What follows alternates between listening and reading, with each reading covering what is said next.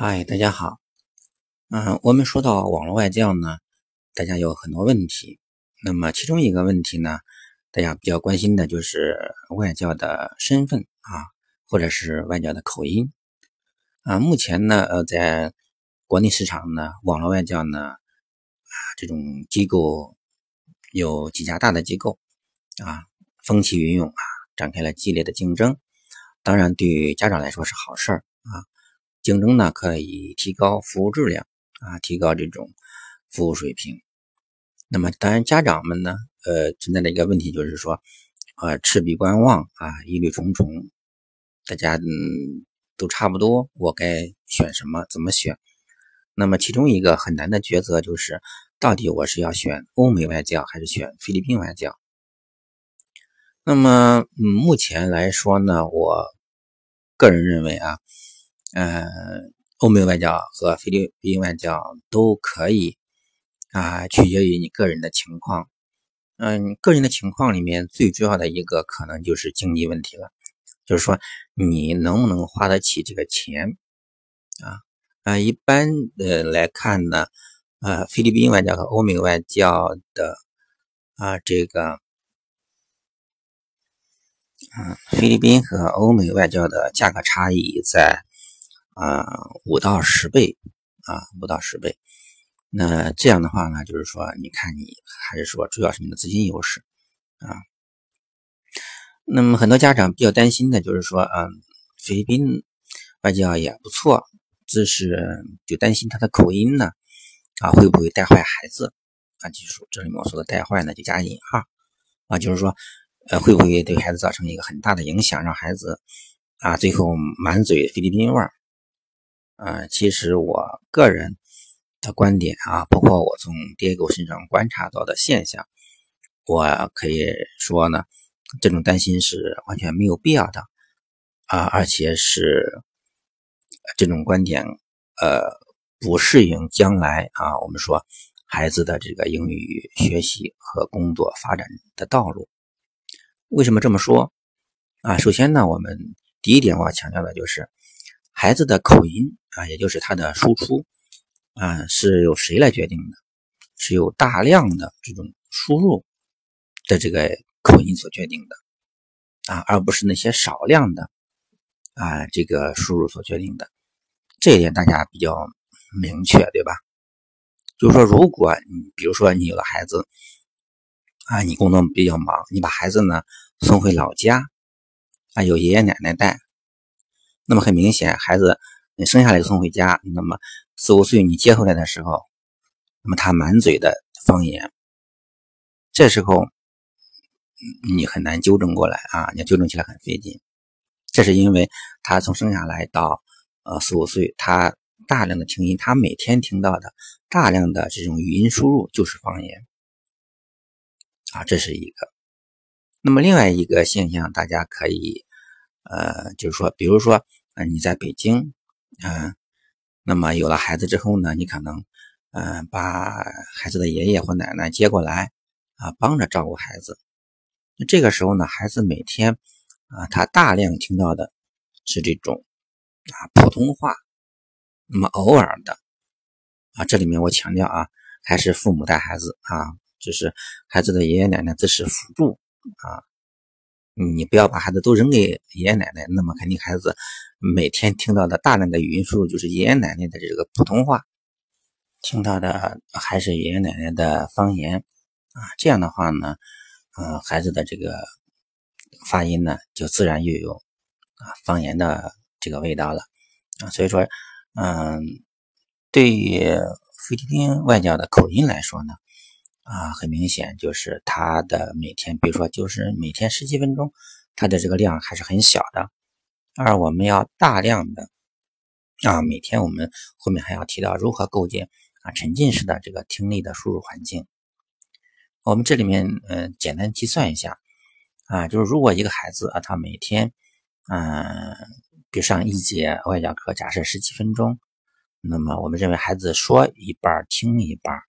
那么他每天只听嗯八分钟的菲律宾口音，呃，而且我们后面还要提到菲律宾口音，它本身其实不重啊，有很多菲律宾外教的发音非常标准，嗯，呃，很清晰啊。那个有一些呢，有一些口音，呃，后面我们再再呃说这个选什么样的老师的问题啊。所以说，嗯，如果说孩子按照我们前面提到的这种沉浸式的英语学习啊，每天呢在空余时间我们要听大量的。歌曲、有声书、广播剧等等。那么，如果嗯这些大量的材料呢都是美音的，那么他就决定了孩子的输出呢就是美音。如果他听的这些材料都是英音的，那么他的口音呢就是偏向于英音。那么如果混着听呢，那孩子的口音可能就是混混合音啊，英美混合音，有自己的发音，但肯定呢啊不是中式英语。嗯，如果有的家长呢觉得自己英语好，说英语不错，那么天天啊操着这种中式口音和孩子聊天陪练，那么孩子说的可能就是中式英语啊。所以说从这个角度来讲啊，每天的这十几分钟啊的这种菲律宾口音的输入啊，对孩子的口音的形成啊这个影响，我个人认为是不用。考虑的啊，或者是不用那么关注。嗯，第二点我想说的就是，网络外教的它的主要作用啊，不是让孩子练习听力的，而是为了刺激孩子说的这种欲望和能力啊，也就是说啊，包括交流的能力、组织语言的能力啊、英语思维的能力啊，甚至还包括和外国人面对面。啊，说话不紧张的能力，这一点大家应该都有体会，对吧？在一个小山村，如果来了几个外国人，大家都去看稀奇，是吧？围着，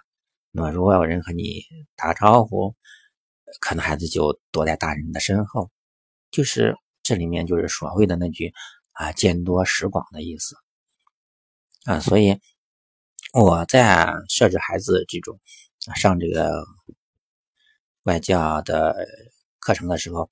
那么我在他的 profile 里面，就是他的个人资料里面，我要求啊外教少说啊，就是来引导孩子来多说，那么保证孩子呢有百分之六十以上的说话时间啊，也就是说，我们上外教不是为了练听力，而是练说的。嗯，第三一点我想说的就是，嗯，很多人对菲律宾。外教的口音呢存在着偏见啊，实际上呢，菲律宾老师里面很多老师的口音很小，嗯，菲律宾呢也被公认为是目前啊世界上非母语国家当中口音最小的，啊，而且英语呢也是菲律宾的官方语言，所以说有的时候我就想啊，为什么市场上没有那种印度外教呢？啊，或者说，呃，日本外教，对吧？嗯，嗯，多大家知道日呃印度人的口音啊，非常的让人受不了啊。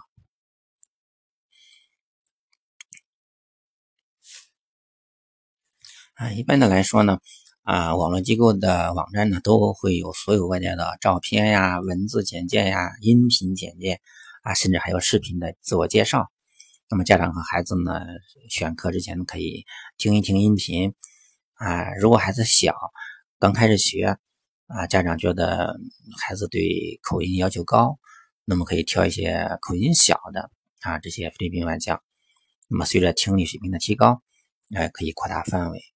那当然了，现在，嗯，Diego 用的这家机构它是非常灵活的。比如说你购课之后呢，它就转化为 A、B。那么每节课菲律宾外教是十六个 A、B，呃，然后啊，欧美外教是六十六个 A、B。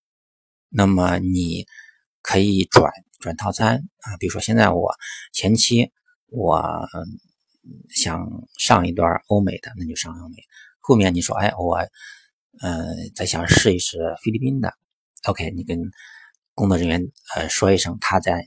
你的套餐里面做个转换，那么你就可以直接后面就是选菲律宾套餐了啊。这样的话呢，就是最大限度的。呃，提供一种灵活的一种方案，那么这样的话可以跟让家长呢根据孩子的情况来选择欧美还是菲律宾。那么第四点，我想提到的就是英语听说呢，它追求的是实战，而不是百花架子啊，不是一定要操着一口伦敦腔来装门面。嗯，目前世界融合这么厉害啊，国际化的团队啊无处不在，在你的团队当中啊，你要听得懂菲律宾人啊、印度人、日本人和西班牙人说的英语，这才是实战。啊，如果你只听得懂这种啊美音呢、英音呢，那么在以后的职场当中怎么生存呢？嗯，对 Diego 来说呢，他目前是啊一周五天啊绑定着一个老师，这样的话呢，打时间固定，老师固定，啊教材呢选，比如说加州的这些啊 Windows 教材，那么就可以。啊，另外两天呢，啊，因为老师他工作五天，另外两天他要休息，那么休息这两天呢，那就另外自己选老师。那么这两天的选呢，当然我们是啊，先选教材啊，比如说目前根据孩子水平，我给他选新托福口语，哎，然后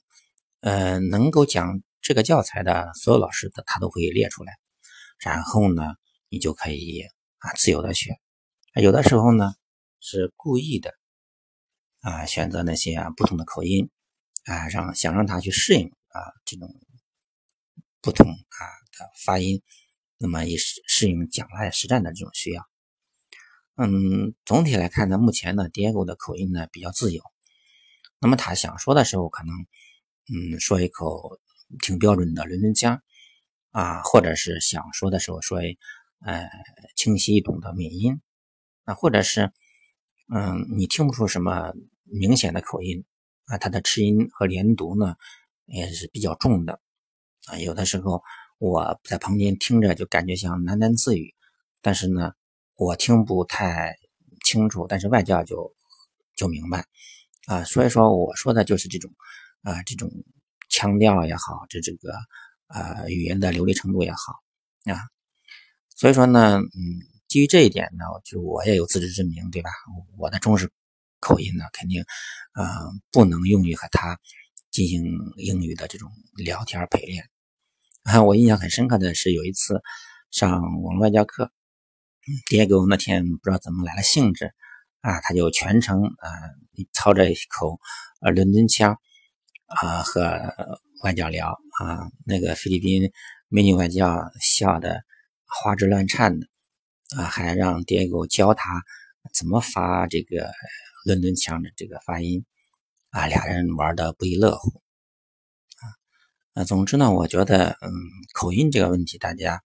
嗯，早期关注一点是可以的，但是不要过度的极端的啊，认为这个美音的和英音的问题啊，后面会尽可能早的啊，逐步的让他适应不同的口音。我觉得这是对孩子将来，呃的一个很重要的一个规划吧。